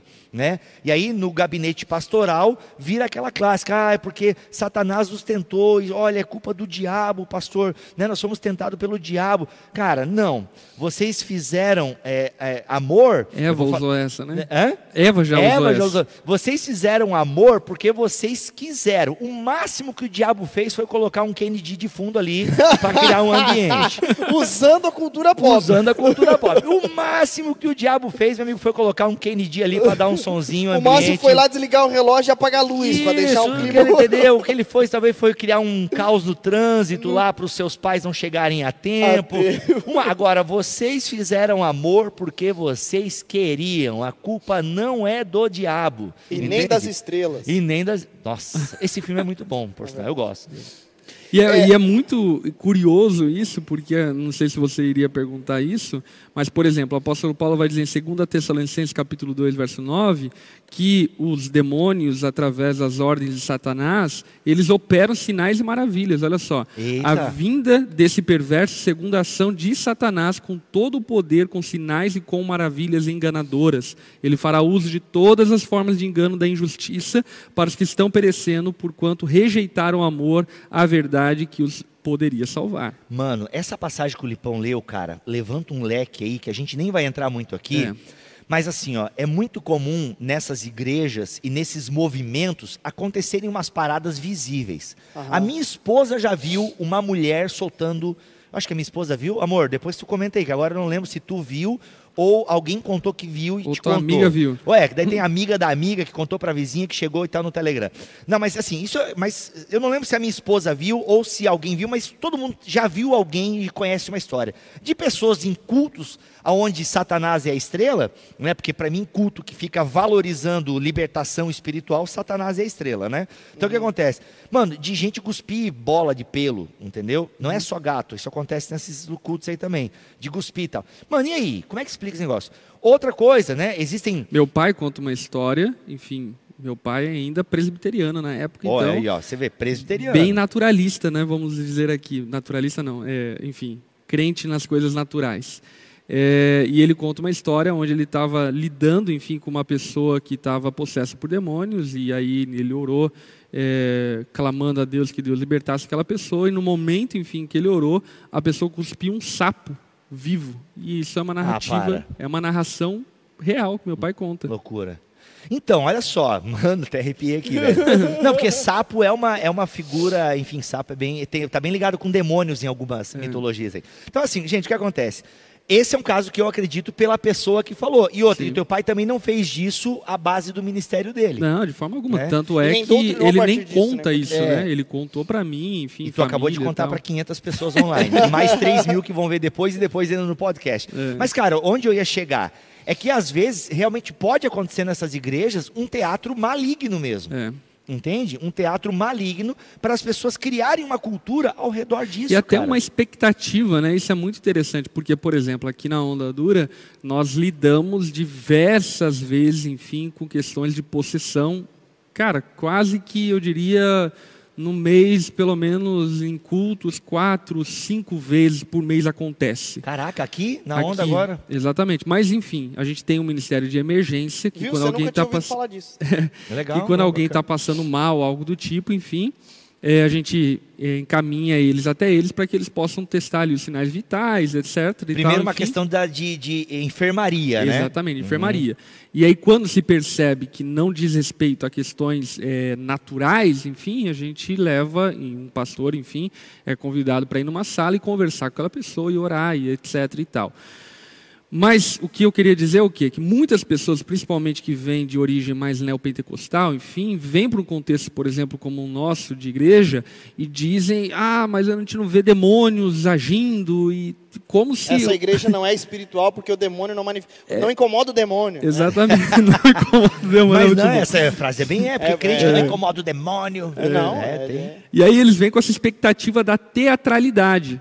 E a grande questão é que, como igreja, por exemplo, nós acreditamos, enfim, e obviamente tratamos e trabalhamos com isso, que existem ações de demônios, etc. e tal, mas a gente não deve dar palco, não deve dar microfone, não deve dar visibilidade, porque o culto, o centro do culto é Jesus. E ele deve ser adorado e absolutamente nada pode substituir a presença de Jesus no ambiente de culto. Né? Uhum. Perfeito. Falando sobre a possessão demoníaca, é, é, crente não fica possesso. Não. O que acontece com o crente é ser oprimido pelo diabo. Né? Afligido, né? oprimido, tentado, mas ele não fica possesso, uma vez que nós, de maneira individual e coletiva, somos templo do Espírito Santo. O Espírito Santo não tem comunhão com o pecado, não tem comunhão com aquilo que é imundo, e dessa forma não pode se habitar na vida de alguém é, o Espírito Santo e ao mesmo tempo um demônio. Enfim, isso não é possível uhum. é, se tratando, enfim, de maneira espiritual. Entretanto, sim, é, o crente ele é afligido, ele é opresso, ele pode ter visões escabrosas, ele pode é, ter opressões noturnas, enfim, barulhos e coisas do tipo, e isso sim acontece, e acontece até com uma certa frequência em relação principalmente a pessoas que tiveram algum tipo de relacionamento com ocultismo, relacionamento com coisas é, mais dessa ótica Senhor espiritual. Senhor dos Anéis, Harry Potter, brincadeira. oh, Harry sabe... Potter é forte. Harry Potter é forte, né? É, é, eu acho que uma pergunta boa é por que, que os demônios se manifestam nas pessoas, que aí tem aquela pergunta que a gente falou anteriormente. Sim, tu até respondeu antes, essa ideia de que eles, não se, eles se manifestam nas pessoas porque tecnicamente não podem se materializar, né? Por isso que eles é, acabam possuindo pessoas eu diria até às vezes de mente fraca, né? Mente fraca, espírito fraco e tal, por isso que são presas fáceis, né? O mundanismo também é uma grande porta de entrada nesse sentido, né? Sim. Sim, total. Porque assim, cara, é, eu, é aquilo que eu falei, eu acho que a possessão, ela acontece, né? Ela acontece, isso, e o pastor Lipão acabou de falar aqui. Até nesse caso que o pastor Lipão é, contou, eu quero contar um negócio que é triste. Por que, que eu falei assim? Ah, primeiro é questão de enfermaria, né?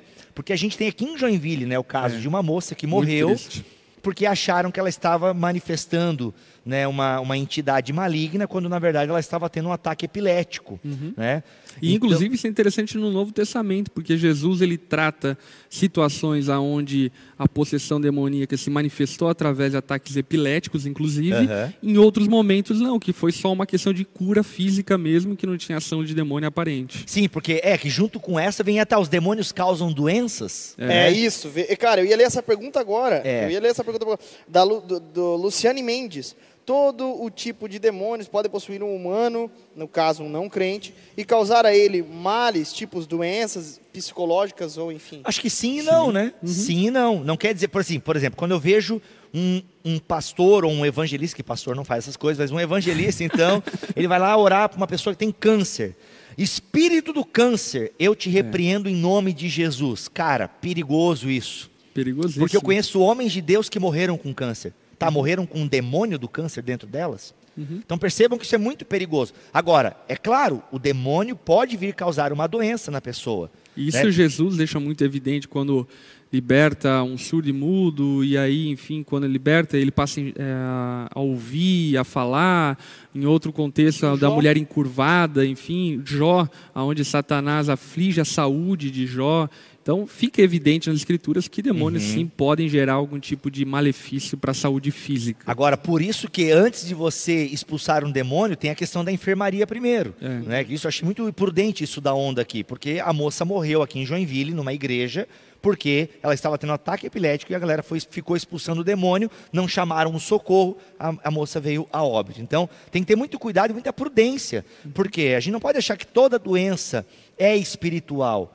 Mas, Bíblia, como é que a gente sabe então? Cara, primeiro trata como algo natural e ore a Deus pedindo a cura. E eu acho que dentro dessa oração pedindo cura, se Deus quiser curar e for algo espiritual, o, o, o espírito maligno irá sair. Exatamente. Agora, o problema é quando a gente condiciona tudo a questão espiritual.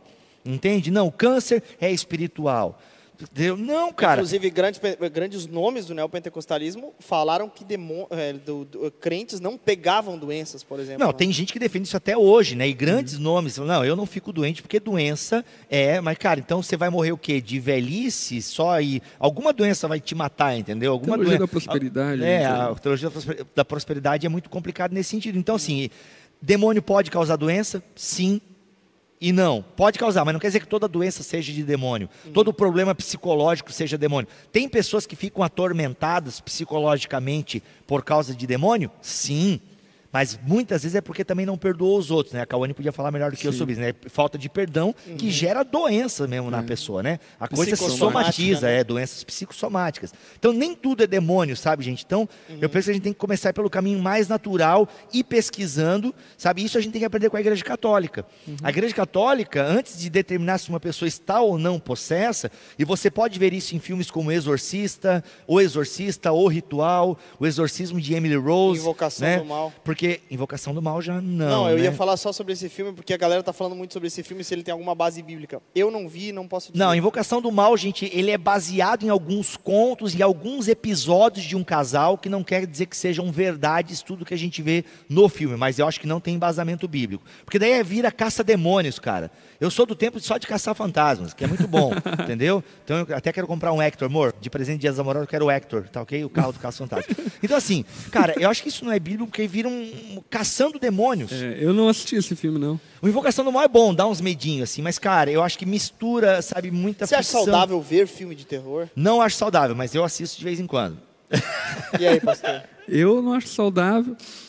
Eu não gosto. Não, é, não acho eu gosto pecado, sentir, eu, gosto de, eu gosto de sentir esse sentimento, porque o medo é um dos sentimentos mais primevos da nossa evolução, né, cara? É. Então eu acho bacana. É brincadeira, mas eu faz tempo que eu não assisto. Mas o Exorcista, acho que nós temos que assistir, cara. Uhum. O Exorcista não, é um exercício de teologia pastoral. Sim. O Exorcista, ah, o Diabo Veste Prada, não, apesar de ser muito bom. O Exorcista, é, Advogado do Diabo, eu acho que são filmes assim, interessantes. É, o, o Exorcismo de Emily Rose. Mas por que, que eu citei esses filmes? Porque a Igreja Católica, antes de determinar uma possessão, cara, tem todo um, sabe, um estudo. Às vezes pode demorar demais e a pessoa morre possessa pelo demônio, pode ser. Mas, cara, tem nesse sentido de prudência, uhum. né? Cara, calma, antes de dizer que é do demônio, calma, é. né? Demônios então podem matar também pessoas. Cara, então. Podem induzir a morte, né? É, por exemplo, se o caso do, do, exorcismo da Emily Rose, ela vários é. momentos se mutilava, enfim. Aliás, tem os áudios né, reais de, de, é. da Emily Rose, é, chega a ser muito chocante. E, e, e quando Deus fala para Satanás, só não tire a vida dele, né? Uhum. Então ah, pode verdade. entender que ó, só não tire a vida dele, que talvez, se Deus permitir, até a vida dele possa ser tirada. É, né? e inclusive na própria história de Jó, né? É. Vem as tempestades lá que matam os empregados. Sim. Uhum. e não quer dizer que foi, que foi Deus, né? É. Não quer dizer que foi o diabo. Enfim, Exatamente. Tenso. Uma, uma, uma situação. É importante a gente deixar claro aqui que não existe o dualismo, que eu acho importante a gente tocar nesse é. ponto. O dualismo é que existe uma força do mal e a força do bem, que essas duas forças lutam. É. A gente já deixou claro no começo do programa que os demônios, os próprios anjos caídos são criaturas, uhum. mas acho importante a gente falar sobre que, que não é um dualismo. Né? Quem, é, quem é o teólogo que fala que até Satanás é o Satanás Foi de Lutero. Deus? Lutero. Lutero. Satanás é o cachorrinho de Deus. É. Então, é, o que fica evidente, enfim, na teologia e nas escrituras é que Satanás seus demônios são criaturas de Deus, criados por Deus e depois se corromperam nos seus pecados e Deus os venceu através de Cristo na cruz de uma vez por todas, pisando a cabeça ainda que o rabo esteja balançando. Deixa eu falar, os, os, os demônios eles são mais fortes do que os seres humanos e uma outra coisa, Satanás, demônios, que nomenclatura usa, são todos a mesma coisa, Satanás é o líder deles e os demônios são os anjos deles, como é que é isso? É, Satanás, enfim, é evidenciado nas escrituras como um líder da, da, dessa, desse grupo de demônios, enfim, que foi precipitado do céu, enfim, se rebelou contra Deus. Uhum. É Aí tem as bestas, né? Caiu, caiu meu ponto aqui. Mas no livro de Apocalipse tem as bestas, né? Que parecem ser tão poderosas quanto Satanás uhum. e tal. Mas realmente na Bíblia a gente entende Satanás como o, o acusador, né, como é, o diabo, né? Ainda que todo demônio, né, que, é, não deixa de ser um diabo, é. né? Não deixa de ser um, um inimigo, um acusador, mas é... é aquele que lança setas, é aquele que quer nos acusar e tal.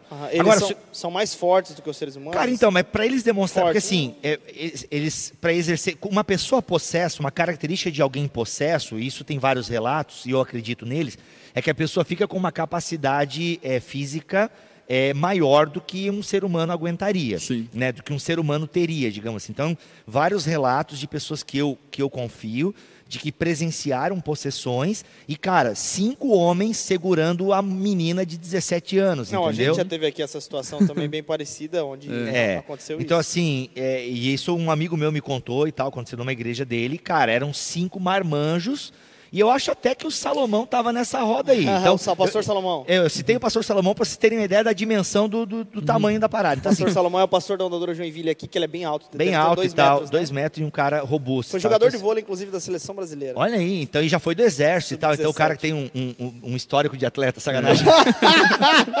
tá ok. Então, assim, Vivo, deixa eu te falar, você já expulsou um demônio, cara? Cara, eu, eu, eu exatamente não sei se foi eu, mas foi uma equipe, né? Não, eu Dizer digo que você não, já sim, já, já participei de um retiro, inclusive, em que estava eu. A gente eu... levou todos os endemoniados da igreja. não, cara, uma menina muito estranha, e daí ela começou, disse que ela né, se envolveu com bruxaria e tal, aquela coisa toda. Ah, mesmo que seja naquela questão de internet, vai procura coisa, mas de alguma forma ela cutucou o, o mundo espiritual, uhum. né, cara? Ela, então, cutucou ela cutucou, o rabo solto. Cutucou o rabo solto. Então, assim, e, mano, e ela começou a apresentar né, questões estranhas né, durante o retiro e tal. E, cara, chegou uma hora que o pastor Jorge, ainda, o Jorjão, que acho que hoje em dia está na resgate, o cara do louvor, Jorge e Darlene, a gente foi para um canto e tal. E foi em Mafra também, a gente, a gente estava lá no Recanto Moriá, e a gente foi para um canto e tal, e a gente começou a orar sobre ela, ela se debateu e tal. Não teve nada mais que isso, assim, ela não espumou, ela não mudou a voz dela e tal, uhum. mas, cara, ela se debateu, assim, foi uma coisa... A minha história de conversão, ela é paralela a uma ação demoníaca, né?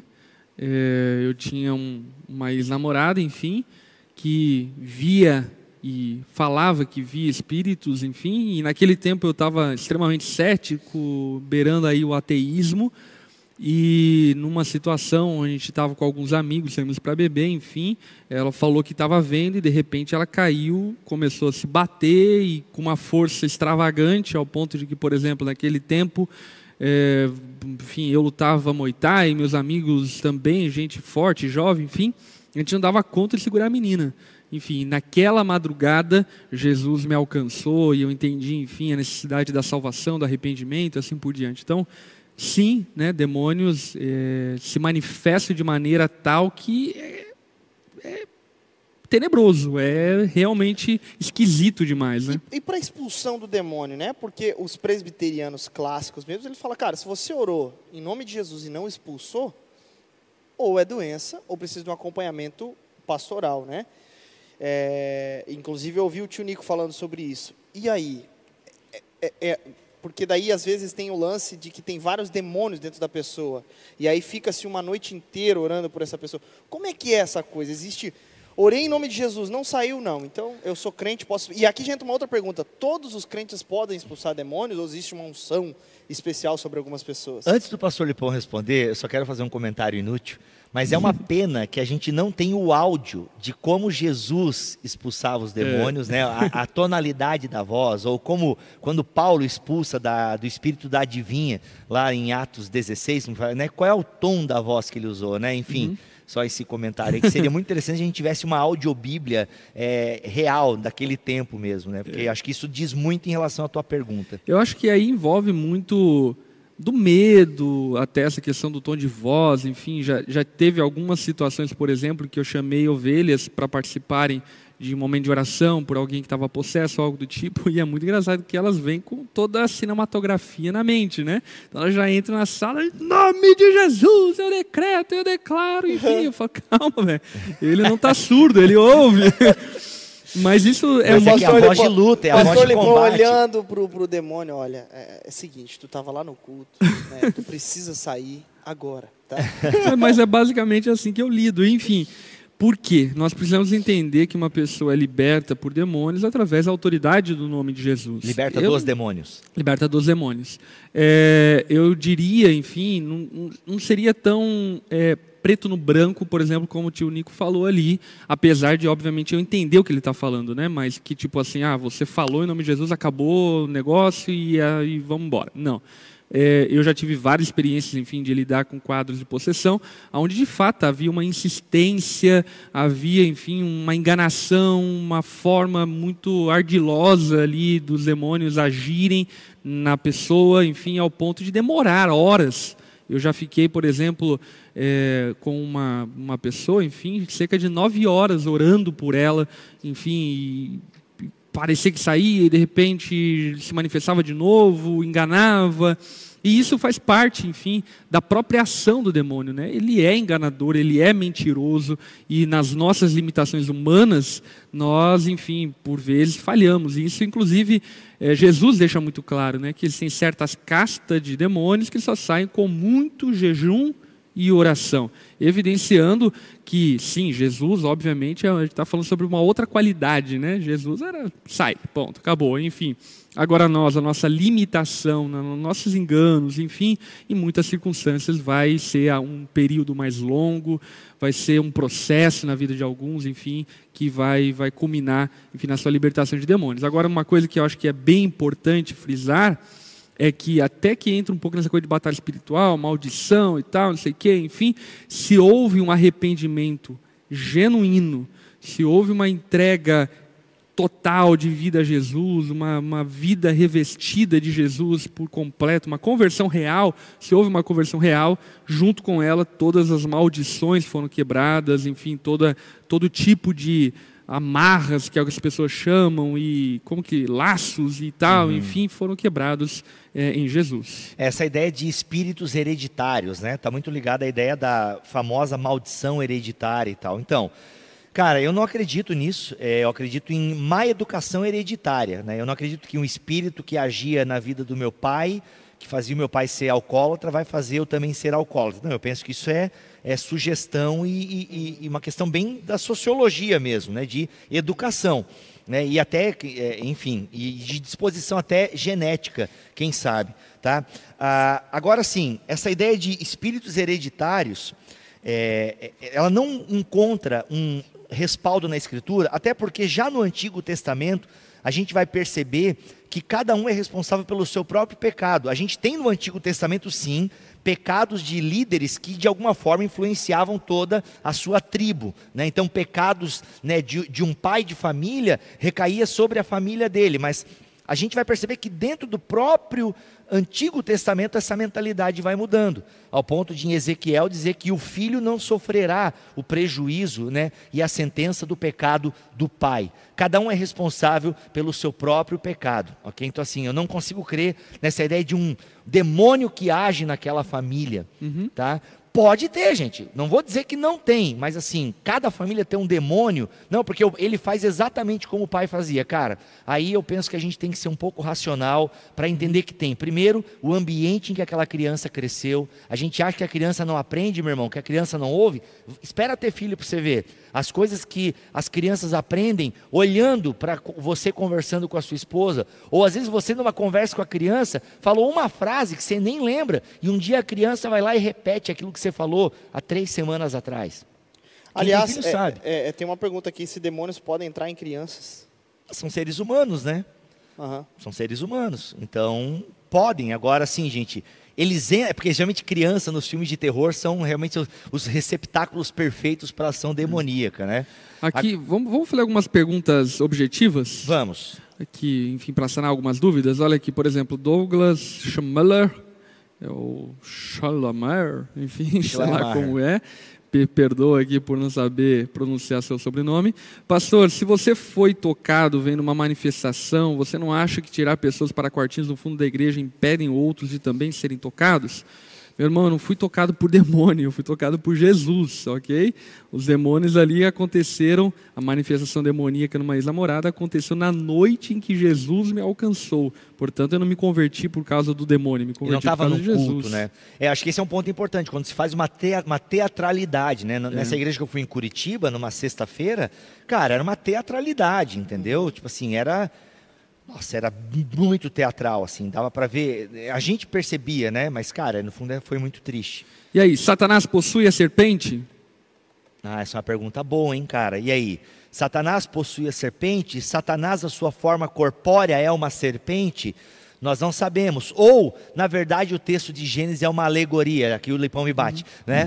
Mas não, é uma possibilidade é uma de interpretação, né? Ou a gente tem no relato da queda uma alegoria, a árvore é uma alegoria, a serpente é uma alegoria para uma mensagem teológica, né? Mas é, tentando ser mais literal possível ao texto de Gênesis, é uma pergunta que a gente não sabe responder. Se ele se materializou com uma serpente ou ele usou a serpente como um ventríloco, né? Uhum, uhum. Como um fantoche para poder falar. Enfim, Né? São interpretações possíveis, uhum. ok? Eu gosto da interpretação que é uma figura, né, que na verdade a grande ser Satanás, que é dita em Apocalipse que é a grande serpente, na verdade é uma figura de linguagem. Né? A serpente era, inclusive, gente, uma figura muito utilizada na espiritualidade e nas religiões do Antigo Oriente. E ela simbolizava justamente a astúcia humana, ela simbolizava aquilo que era ruim. Então, quando o autor de Gênesis coloca a serpente como o adversário ali naquele relato da queda, é interessante que ele tem um, um um, um, pressuposto. Um pressuposto, ele já tem um antecedente é, é, literário. Que em outras literaturas de outros povos, a, é, a, serpente era utilizada como uma figura de linguagem para aquilo que é mal e leva para o mau caminho. Então, vale lembrar um... que o autor de Gênesis ele foi é, educado Sim, não, forma, todo, no, no, no, todo, numa, né? Ele foi, ele, cultura ele, egípcia até. Ele né? foi criado numa, num contexto do Antigo Oriente, né? Então essas linguagens, boa parte do Antigo Testamento ou pelo menos do Pentateuco, tem essa, esse Antigo Oriente como background. E aqui eu quero indicar muito para vocês, joga assim, ó, os outros Bibotalk e ouça essa série que a gente tem lá em é Bibotalk, é que você vai entender o background das religiões ao redor de Israel e é simplesmente maravilhoso. Ou se você gosta de Só ler, pra... compre os outros da Bíblia da Thomas Nelson. Hum, só para a gente, é, de forma é, mais, um pouco mais clara, qualquer pessoa pode, qualquer crente pode expulsar um demônio?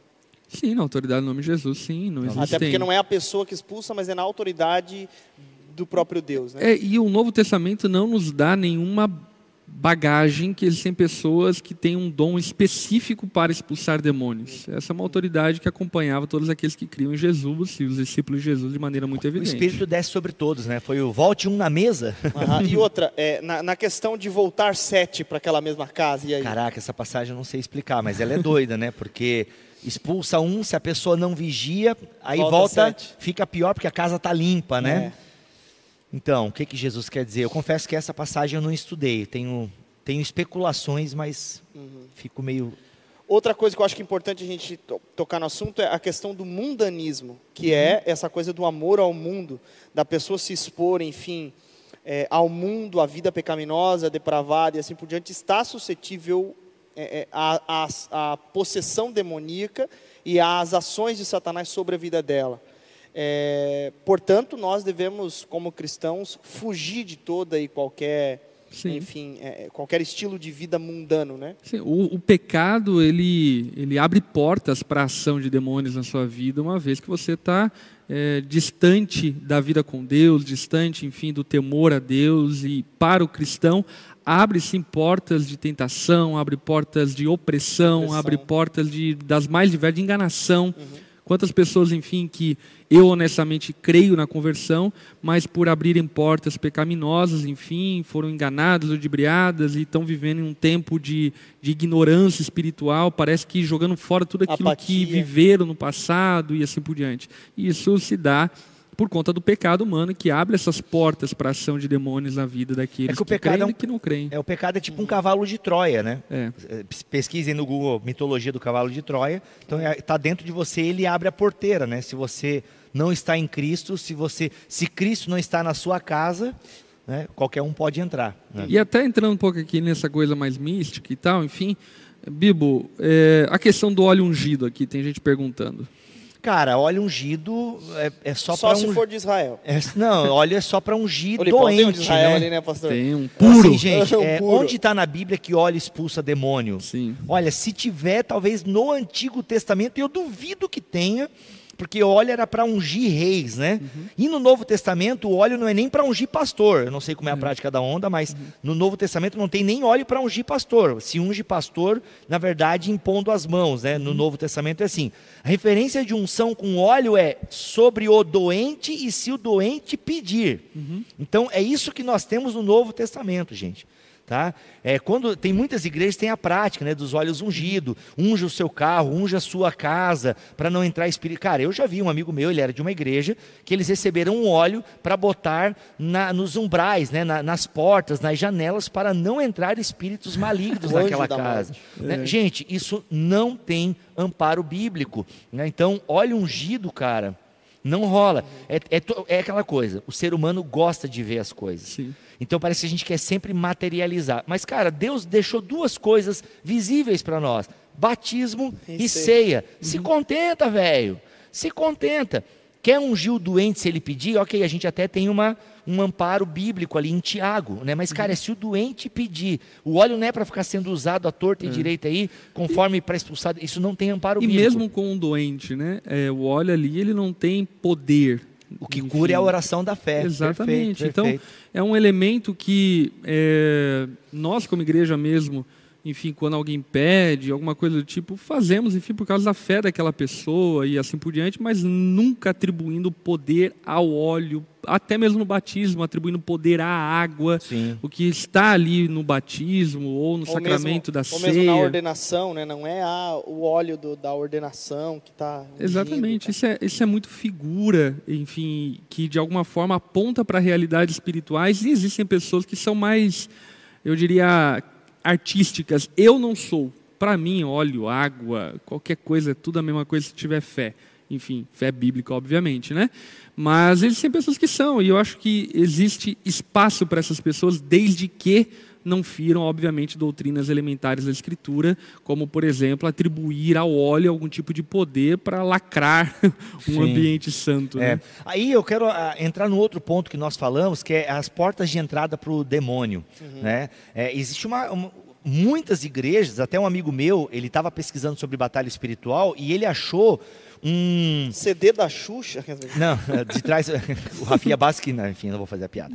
Deixa a Xuxa lá, tá? Então uhum. assim, uh, ele ele tinha um cara um questionário de possibilidades que cristãos podem dar para entradas do demônio na sua vida. Meu irmão, eu comecei a ler aquele questionário que era de um seminário aí de cura espiritual e batalha espiritual e por aí vai.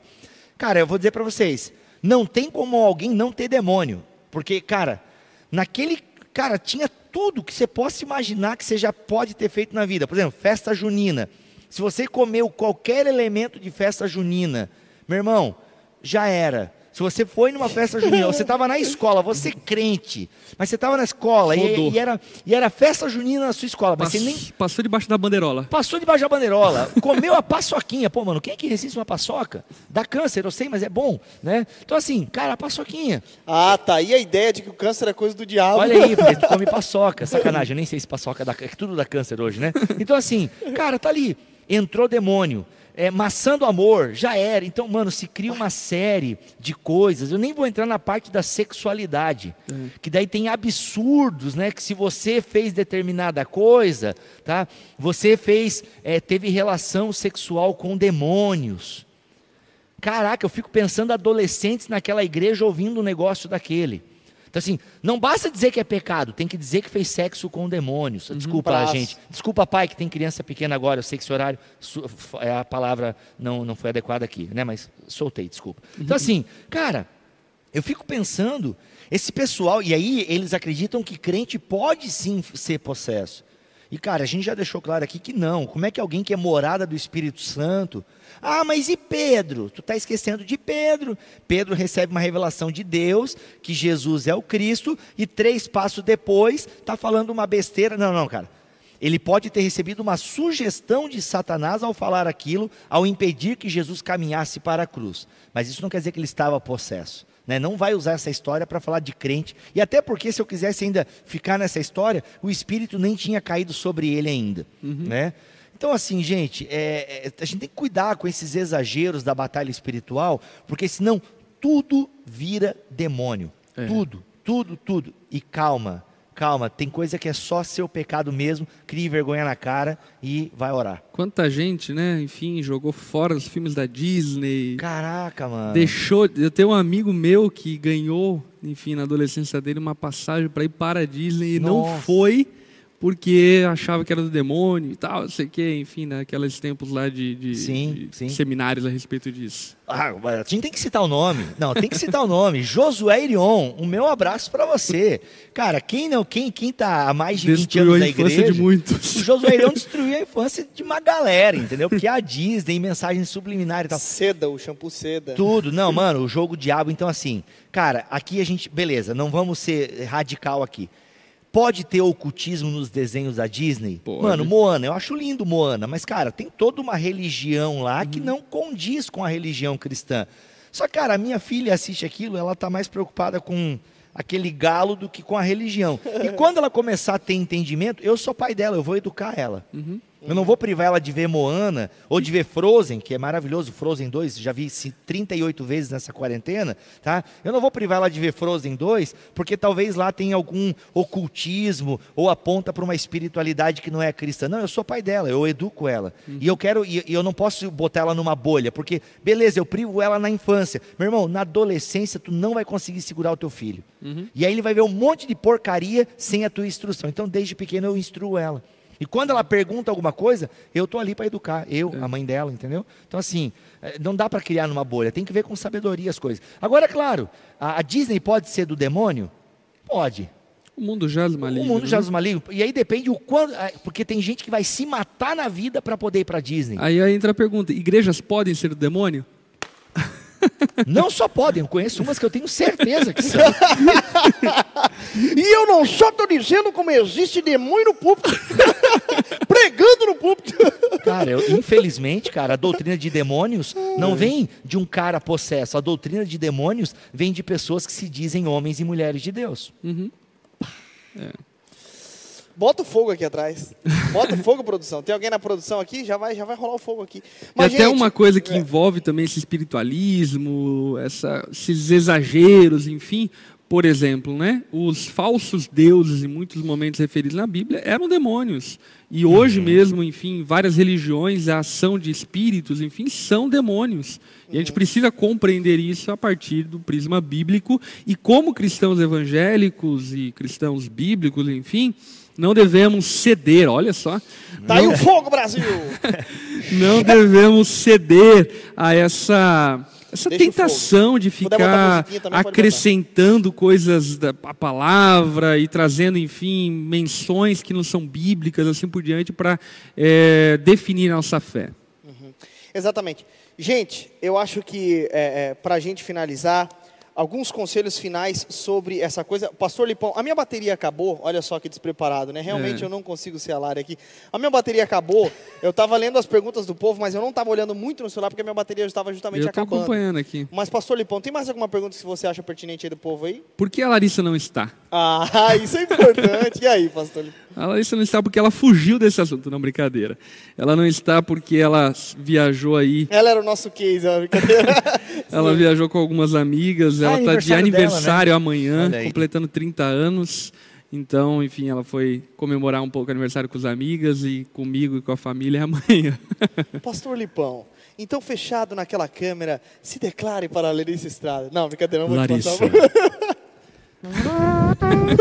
e a música do amor. Agora, em vez do fogo, põe corações. Brincadeira. fraca, Coloca a é. produção em a maus lençóis. técnica mata a gente. É, gente, então para a gente finalizar aqui esse assunto, é, de forma abrangente, cristão não fica possesso, qualquer um, Mas é oprimido. mas é oprimido pelo diabo, pode ser exatamente. oprimido. É, é, é, inclusive até com sonhos, pode-se dizer. Sim, com Sim. certeza. Ok.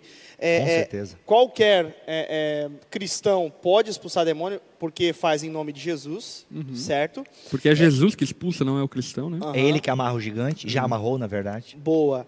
É, é, acho que uma pergunta pertinente. O diabo pode impedir a pregação do evangelho hoje? Como é tá Caraca, isso? tem aquela passagem de Paulo, né, mano? É.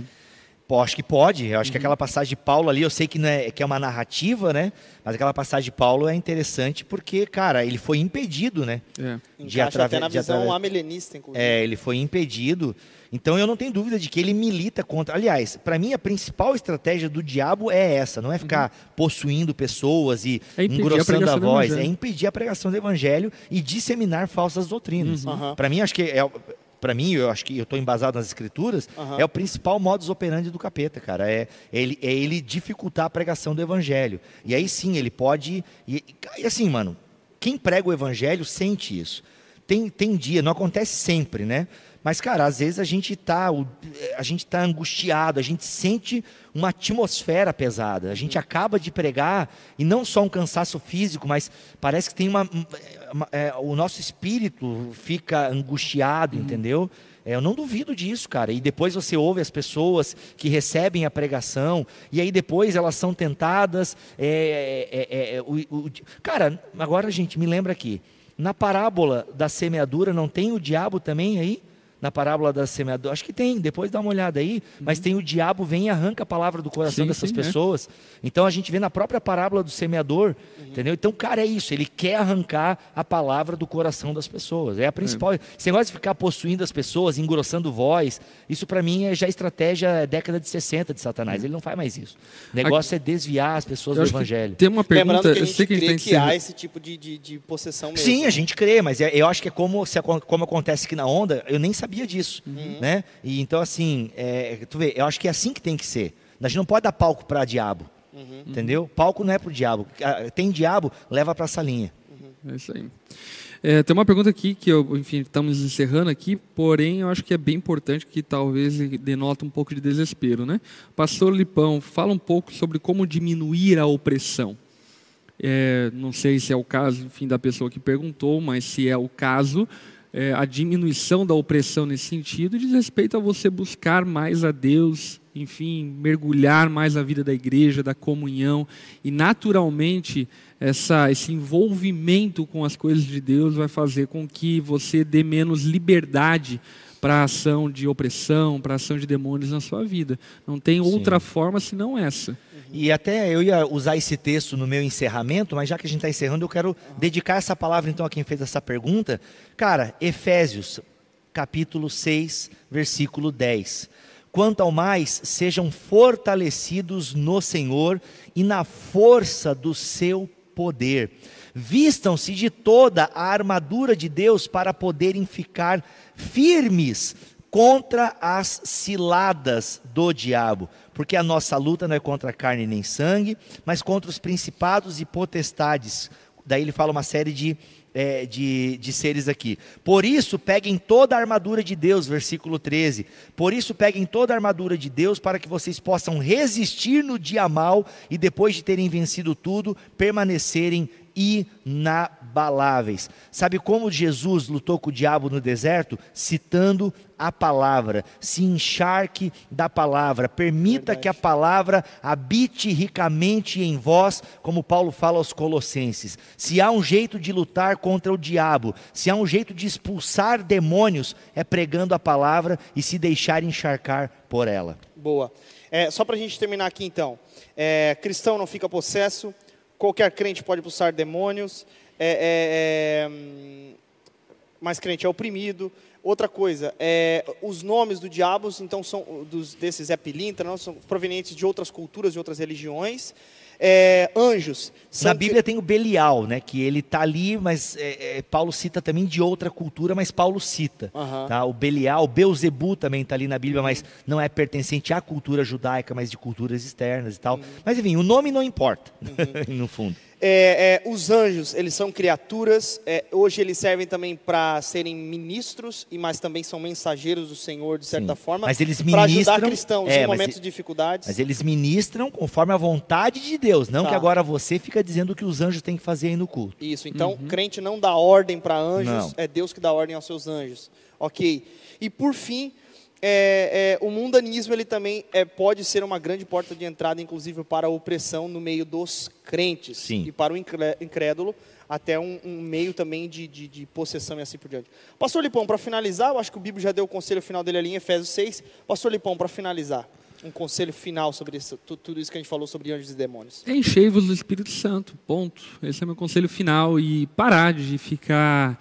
É elocubrando e aumentando e ampliando um assunto que, como nós deixamos bem claro, a Escritura não fez questão de ampliar, e se não fez questão de ampliar é porque Deus julga não necessário que nós entendamos a amplitude, enfim, da ação de anjos e demônios, porque de alguma forma, obviamente, ele tem autoridade sobre eles, sobre anjos e demônios, e por fim, a obra de Deus através da Escritura, ela leva-nos ao Evangelho, à salvação, e isso que nós devemos apegar e não ficarmos, enfim, mistificando, espiritualizando e trazendo, enfim, menções e aumentos aquilo que a palavra não nos permite. Perfeito.